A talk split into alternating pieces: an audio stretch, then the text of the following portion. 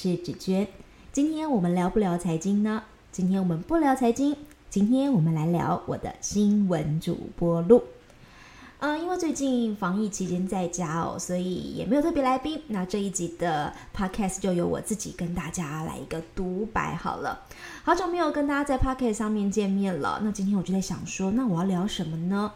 我想说，好像大部分的人对于芷娟比较熟悉，是来自于财经主播这个头衔。我们聊过了很多的财经，然后也有主持过很多的财经节目。你可能在财经上面比较认识我，但我好像没有正式的跟大家说一说我的新闻主播路，我是怎么样从一个呃新闻系的学生，然后毕业从小记者，然后最后坐上主播台，然后走到今天。所以今天这个就是我的主题了。好了，那我先来聊一下我的新闻主播路。呃，我待过两间的电视台。那第一间的电视台，其实是那一年是我在大学的时候，呃，我记得是大二升大三的暑假。那因为我是新闻系的学生，那说真的，我呃应该算是立定志向，就是想要前进呃电视台里面来工作。那其实原因我不知道有没有跟大家分享过，那是因为我的舅舅。我的舅舅呢是驻美，当时是联合报的驻美国的记者。那我记得我小学六年级毕业的那个暑假，我妈妈就呃让我去暑假的时候去了美国，待了三个月的时间。那我就在那三个月时间当中跟在我舅舅的后头，那我就每天去看他是怎么样跑新闻的。那我那时候我小小的我就会想说，哇，嗯、有很有的有很多时候。呃，一般民众是会被围起来，不可以前进。但是我就看到我舅舅只要出示一张，那时候就是一个记者证嘛，我就看到说我舅舅只要出示一张记者证，他就可以呃突破人群，就往事件的中心走。我就觉得哇，好帅哦！所以小学六年级的时候回到台湾，我就想说，对对对，那我也要当记者。这也算是我的一个小小的启蒙。那因为老实说，我真的是从小就很爱讲话。那也是从小学就开始参加国语演讲比赛，所以记者跟爱讲话加在一起就变成电视新闻记者。好啦，所以我在大学二年级的时候，有一天我记得我是在一零四人力银行上面，就看到那时候的中视新闻的新闻部在征工读生。然后我想到，哎，好哎，我就是以后就是想要当记者啊。然后我现在可以提早进去，呃，电视台里面看新闻部整个运作的过程，我就很兴奋，很兴奋。所以我就递出了履历，那也很幸运，我就录取了，所以我就变成了中视新闻部的工读生。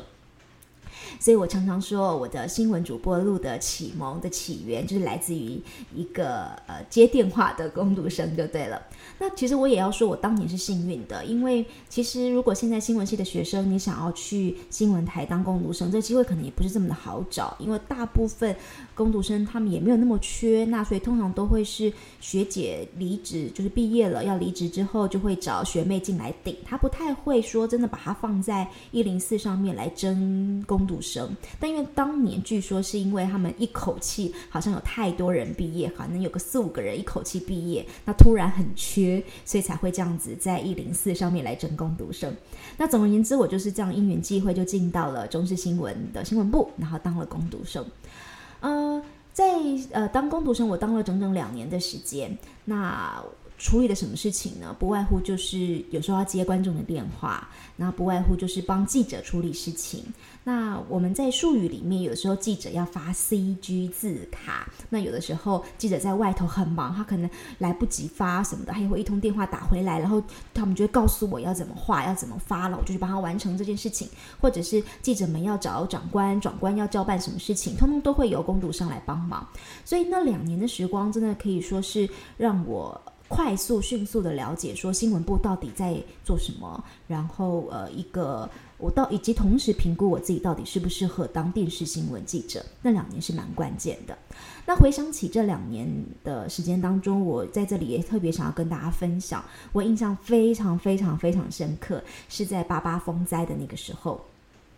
我记得印象非常深刻那一天的。呃，我有我有上班。那那一天的台北哦，其实原来是台风天，那台风假，所以大家一般民众是不用上班的。那原本新闻部在台北的新闻部，其实做了很万足的准备，万万全的准备，要来呃掌握。台风的最及时的状况。但因为台风走偏了，也不说走偏了，但总而言之就是没有来到台北。那台北其实说真的，那天虽然放台风假，但其实还蛮晴空万里的。所以那时候新闻部的大家好像觉得松了一口气，觉得好险好险哦，这个台风可能已经远离我们了，那呃可以回归正常了。我印象很深刻，那天的感觉是这样。但那天我在值班的同时，我就突然接到了一通电话，呃，是民众打进来的。那那时候我只记得那个民众在电话那一头是用歇斯底里的状态一直哭喊，然后就说：“呃，我在高雄，我在高雄，这里很严重，下大雨，土石流。”然后就整个哭喊，然后就说：“你们新闻台，你们新闻怎么都没有记者来发现，怎么怎么？”然后我接到那一通电话，其实。我当下其实我是不知道发生了什么事情，但我只知道说那个民众是呃真的是歇斯底里的大哭，然后打了这一通电话。那当然我就把这通电话转给了新闻部的长官。呃，那然后后来后续就是看大家后来所熟知的这个八八风灾相关的一些呃毁灭性的灾难的一一个状况。我那一天真的是我印象真的太深刻了。呃原本大家已经觉得应该呃晴空万里，应该已经一帆风顺过去了，就没有想到，其实呃中南部因为那个大雨，所以导致了土石流，导致了山崩，所以后来呃有了八八风灾这件事情。这个那一通电话真的可以说是我在当工读生的期间印象最深刻、最深刻的。的的的一通电话，那当然啦，在当工读生过程当中，因为会接很多的民众的反映的电话，那有些民众是直接打电话来骂，说，因为这个记者怎么这样子报啊，或是打电话来称赞说，哎，你们这个呃播得很好啊。那有时候还有就是包含，如果是呃播了一些美食的新闻的时候，一条新闻刚播完，然后电话马上全部满线。就表示说啊，这则新闻很多人看到，很想要知道这个美食到底在哪里，他们也会打电话进来问。这是我以前在当工读生的时候蛮印象深刻的一些事情。那后来呢，我在我大学毕业之后，那就要准备找工作了嘛。但我也算是非常的幸运，我记得我那时候好像四月还五月的时候。有一天傍晚吧，还是晚上，我在值班的时候，那个时候新闻部的总监，等于是新闻部最大的总监，他就突然跑来找我，他就看到我坐在位上，他就跑来说：“哎，妹妹啊，你是不是今年毕业呀？”然后我说：“哦，对啊。”他说：“那你想不想当记者啊？那你就留下来吧，我都有观察你，你做事蛮认真的。”我就想说：“哇。”就一个晚上，我就突然得到了一个电视台呃新闻记者的一个工作。那我相信也应该是我过去那两年呃工作态度或是方的工作方式有让长官们看到或者是喜欢。那总而言之，我没有经历过所谓很正式的交履历啊，或者很正式的面试过程，完全没有。那总而言之，我就是在一个晚上当中。呃，新闻部的总监来跟你说：“妹妹啊，你要毕业啦！”然后我就因此就得到了我第一份的电视台新闻的工作。好，那至于电视新闻记者到底在做些什么，有多么的辛苦，我觉得这个我应该还可以再花另外一集的篇幅跟大家来说。但今天我的主题，我还是想要来回归到新闻主播这件事情。那那时候我记者当了大概两三年吧，大概就有了，诶，也没有到两三年哦，大概一两年吧，就有了兼职主播试播的一个机会。那总而言之，我也呃在当时的主播台内自己的一个主播评选当中就脱颖而出，就拿到了兼职主播的一个位置。那呃后来呢，我到了非凡电视台的时候，也其实也是从兼职主播开始做起，然后后来再拿到了一个专职主播的位置。那我就想来跟大家分享，不知道你们会不会好奇，新闻主播一个专职新闻主播的职责，或者是说他一个典型的工作天应该长什么样子呢？我先来跟大家分享一下我自己觉得新闻主播的一个职责。为什么很多人都说新闻主播他必须要是一个好的记者出身呢？因为啊，我觉得。新闻主播他必须要够熟悉新闻，而且他必须要能够修正稿件的错误。什么意思呢？每一条大家在电视上看到的新闻，它的产制流程呢，都是电视记者他必须要先把新闻带做好，那他同时他必须要写一个稿头。那个稿头是什么？那个稿头就是你这条新闻的大纲，最重要的精华。然后这个东西稿头是要写给主播念的。好啦，那当然主播呢，你可以就记者给你的这个稿头自己做修正。那呃，你当然你也可以自己完全重新写一个你自己的都可以。但是如果今天你的主播，你这个主播呃不够专业或是不够熟悉新闻的话，那万一记者交给你的稿子的稿头写错了，那你又抓不出这个错误来的话，那你就念出去了，那就会变成是大家看你笑话了，因为大家就看你念出一个很很很诡异的东西。所以我觉得主播有一个很重要的事情是，他要够专业，他要能够随时去抓出说，诶，这个稿件有没有错误，有没有问题，这个是很重要的一件事情。那再来，我觉得主播的职责里面也有他的应变能力，必须要非常的高，他必须要能够临危不乱来应付突发的状况。这什么意思呢？嗯，因为你没有办法知道说，在你 live 新闻的当下会发生什么事情。譬如说，我印象很深刻，那个时候在，呃，应该是学运的时候，我记得在某一个清晨，我那天是在播呃早上的晨间新闻，那时候我只收到了一个讯息，是说哦，行政院好像因为被呃学生攻占了，那现在呃警方要确定是要来呃把学生请出场。好，其实我得到讯息就只有这样，那再来就只有看现场直接 live 现场的画面。然后就那天我看到的画面是，呃，突然水柱出现了，然后开始呃扫场啊，等等等等，呃，很多的状况其实是我可能在棚里，在那个 live 的当下，我也不是这么的清楚现场到底发生了什么事。那所以这个时候你就只能够看着画面，重点是你过去所受过的训练，还有你的专业去判断说现在到底是什么状况，然后你要能够。很平稳的语气，重点是你要非常平稳的语气，而且它是必须要有很多的知识量来支撑，然后去告诉大家说，现在就你的判断是发生了什么事情。那所谓的临危不乱，也包含像是假设你播新闻播一播，那突然有一个重大的，尤其是灾难或是什么，那你原本排定好要播的新闻是绝对绝对会打乱的。意思就是说，假设你在进棚之前万事太平，原本编辑跟你排好第一条播这个，第二条播这个，第三条播这个，第四条播这个，全部都排好好了，你就照播完就没事了。但结果突然发生了一个紧急的一个插播的状况，这个时候你刚刚排的那个顺序一二三四根本就根本就可以直接丢掉了，就没有这回事了，就是完完全全看你现场到底。呃，有多少讯息，有多少画面，大家可以给你怎么样的后援，然后你就必须要自己来应付这样的一个突发状况。我印象也很深刻，我记得在马习会，也就是呃前总统马英九跟习近平要碰面的那一天，马习会是在新加坡，那一天的记者会是在新加坡。呃，我好像是两点还是三点，我有一点忘记了。他们表定是要在某一个整点时间，两个人要出来握手。结果呢，呃，所以我们那时候新闻台那时候给我们的指示是，通常是我们那个时候是五十五分进现场，那三点钟他们两位预计要握手，这是一个很经典的画面。所以三点钟那时候你一定要及及时的要能够进到这个两个人握手的画面。所以那个时候，电视台给我的一个指示呢，是说我从五十五分开播之后，我就要自己撑，自己一直讲，讲讲讲讲，把所有的讯息讲讲到他们两个人握手为止。这是当时这个电视台给我的一个指示哦。但谁知道他们好像一直到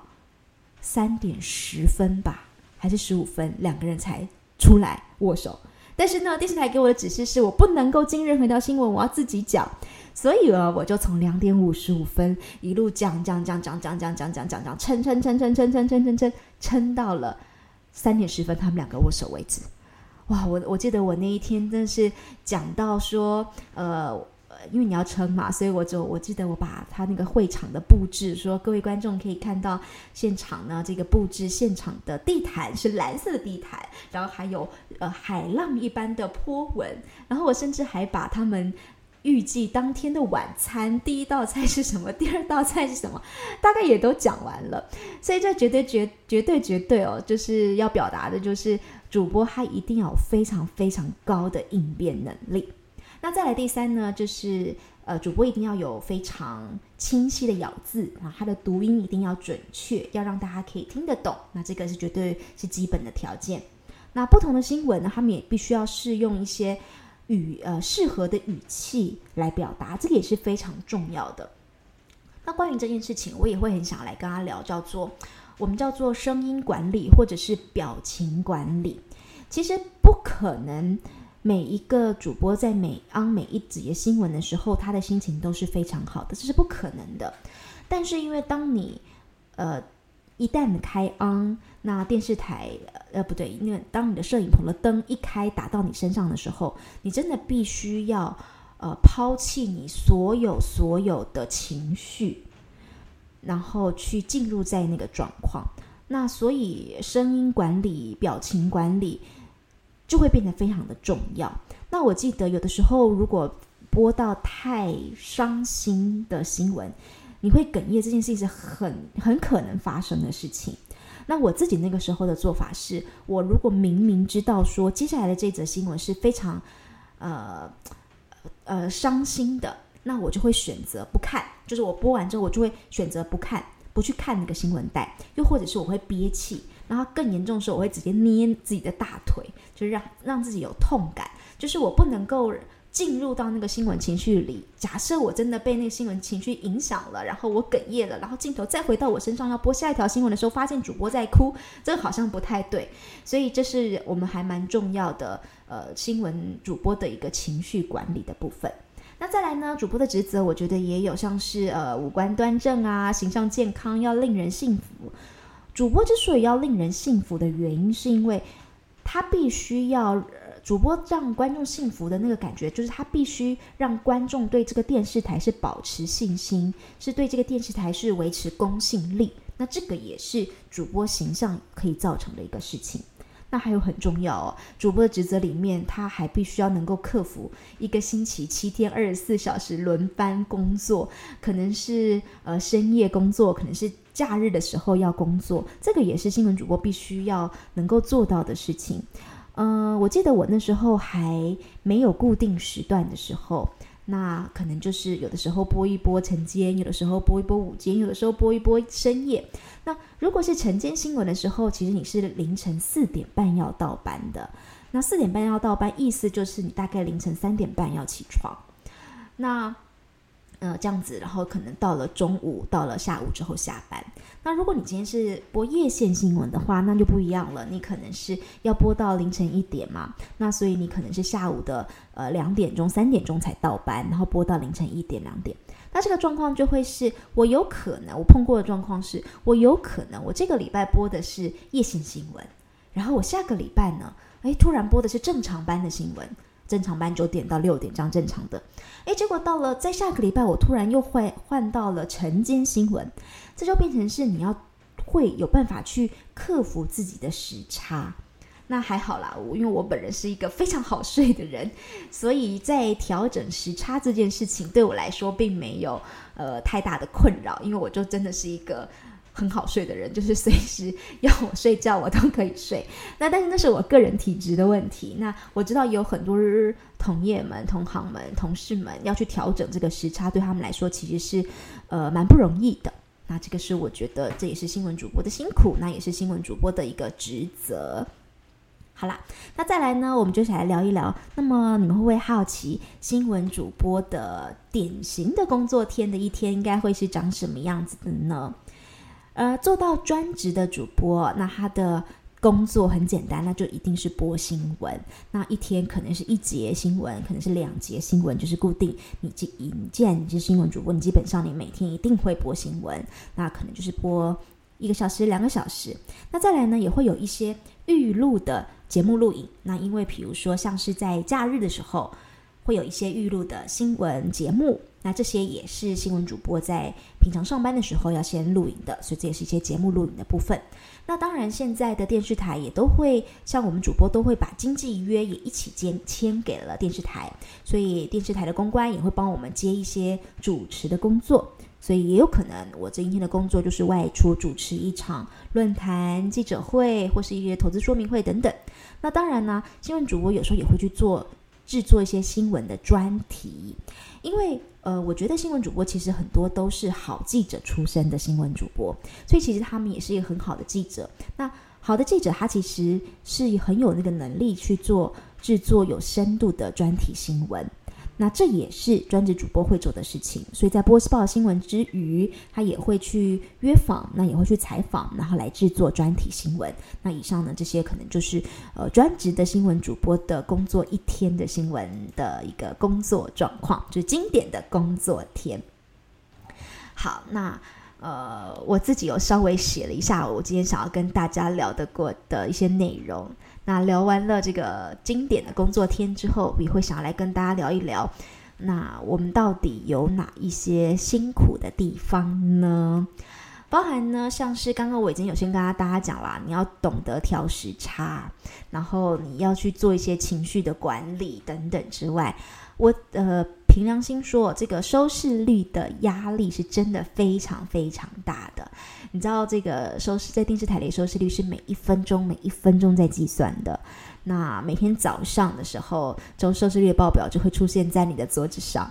那以前有一阵子我上晚班哦，所以我呃下午才会进公司，但是我基本上早上我都已经可以收得到 line，就是诶。就是讲说，哎，昨天的呃收视率怎么样啊？收视率很好，恭喜，很开心。收视率不好，哎，那怎么会这样呢？呃，到底是什么原因？那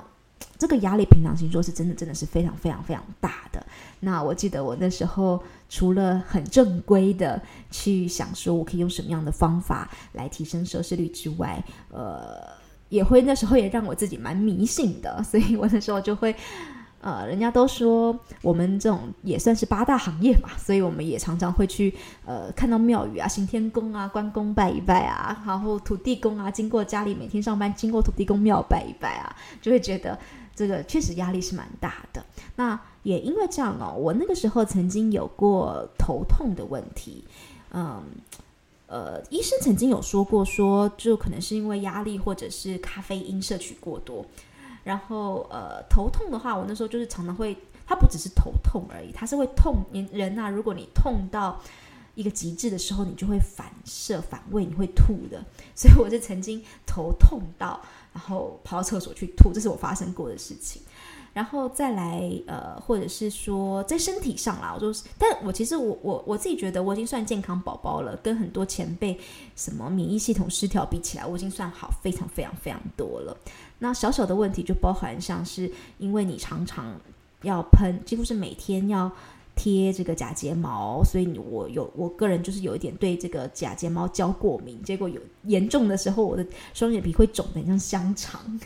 或者是呃皮肤会对发胶过敏哦，所以这个额头边就长一粒一粒红圈的疹子，这是小，但其实说真的，都是小事情了，跟一些前辈比较起来，好，那再来呃。我记得之前啊，大陆吧，我记得应该是大陆央视，他曾经有写过一个顺口溜，我觉得这个真的写的太好了，所以我今天想要拿出来跟大家分享。他就说啊，这个电视新闻工作者，他说：“地球不爆炸，我们不放假；宇宙不重启，我们不休息；风里雨里节日里，我们都在这里等着你。没有四季，只有两季。”你看，就是旺季；你换台，就是淡季。我觉得这这顺口溜讲得太好了，这个真的就是电视台新闻工作者的一个心声啦。好，那再来，我就要来讲讲看，我有没有发生过哪些主播台上的糗事呢？这确实是有的哦。大家有没有发现，主播在播新闻的时候，他的右手边或左手边边会开一个框？那开的那个框里面会有一个影片的画面，那就是待会儿接下来要进的那条新闻的一些画面会放在那个框里面。那一天的发生状况就是，我就在念稿头，念念念念念念，然后我就念的同时，我就转过身来看一下那个框里的画面，也就是待会儿要进那条新闻的画面，就没想到啊，那个记者他剪了一个那条新闻非常非常非常爆笑的一个画面。结果我因为我没有料想到它是一个这么爆笑的画面放在那里，所以至于我在讲讲讲讲一讲的同时，我转过身一看到那个画面，我忍不住我就噗嗤，我是真的露出了噗嗤的声音，然后我就整个笑就笑场，顿瞬间我就笑场，然后我我我 hold 不住我自己，然后我只好赶快说，我们来看这则新闻，就是这这大概是我唯一这么一次发生过在。呃，主播台上笑场的经验，就是我完全 hold 不住，因为我没有料想到这个画面太好笑，我就真的，结果我回去看那个当时播出的画面，就真的听可以听得到噗呲一声，这样，这是我印象很深刻。那还有一次也是蛮糗的一次，是我在开播前十秒还是十五秒，我想说好喝口水润润喉，那新闻准备要开播。但没有想到呢，我就在喝水，在喝那一口水的过程中，不知道为什么我的杯子居然漏水了，结果就导致我的衣服哦，胸前就漏了，就是水水就洒下来，所以就湿透了嘛。但是已经倒数十秒，就算化妆师冲进来用呃吹风机吹也来不及了，所以我就硬着头皮就进现场，就 live 就开 on 了。所以那个开 on 的时候，就可以看到我的胸前有一一滩的水渍。这也是一个我碰过非常非常糗的一个状态。那我也曾经有发生过一次事情，那那个不是在主播台上，那个是我去外头主持一个颁奖典礼。那那一次的经验是，因为我们在主持的过程当中，你一定会呃多一些互动嘛。那那一次的状况是，呃，我我讲了一句话，因为。那时候颁奖的过程当中，那我就讲了一句话，我说：“呃，某某某，因为他领奖了，我就说，呃，某某某总经理，嗯、你想不想要知道你怎么样可以多得一些奖呢？就是可以呃多到我们的电视台来打一些广告，这样子，呃，你就可以明年的时候就可以多得一些奖喽。但其实当时我的本意，我其实当时的本意是说，嗯、”大家应该要多做一些宣传，大家可以多来我们非凡新闻，呃，多做一些广告，那让你的民众更知道你的服务。那你的服务做得好，大家都知道，那这样到明年评选的时候呢，你就可以得更多的奖了。我那时候的当下的想法，我想表达其实是这样，但没有想到我讲出来之后，事后我就被那个。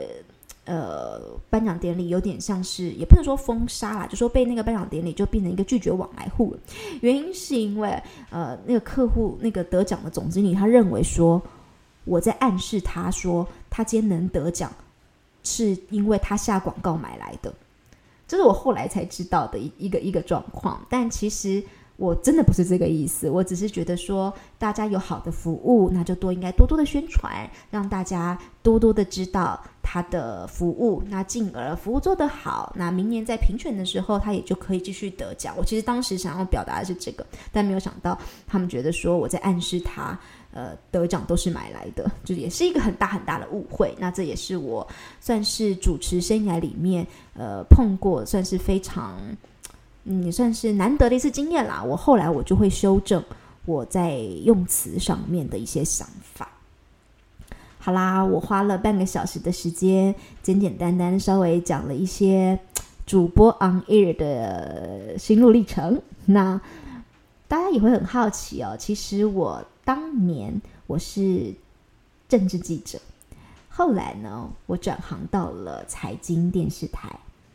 老实说，我那时候进财经电视台的时候，我是一个连台股涨跌幅有百分之七都不知道的人。那个时候的涨跌幅只有百分之七哦，不像现在百分之十。所以我那时候打开财经新闻报纸哦，我是无字天书，我真的可以说是无字天书。那我到底是如何从一个政治组的小记者，然后后来呃变成了财经记者、财经主播？后来变成了财经主持人，还考上证券分析师执照呢。这个主题不知道大家有没有兴趣？小白如何学懂财经？好了，这个主题我们就下回再分享了。感谢你们的收听，那也希望防疫期间大家都好好的待在家里，不止聊财经。我们下次再见，拜拜。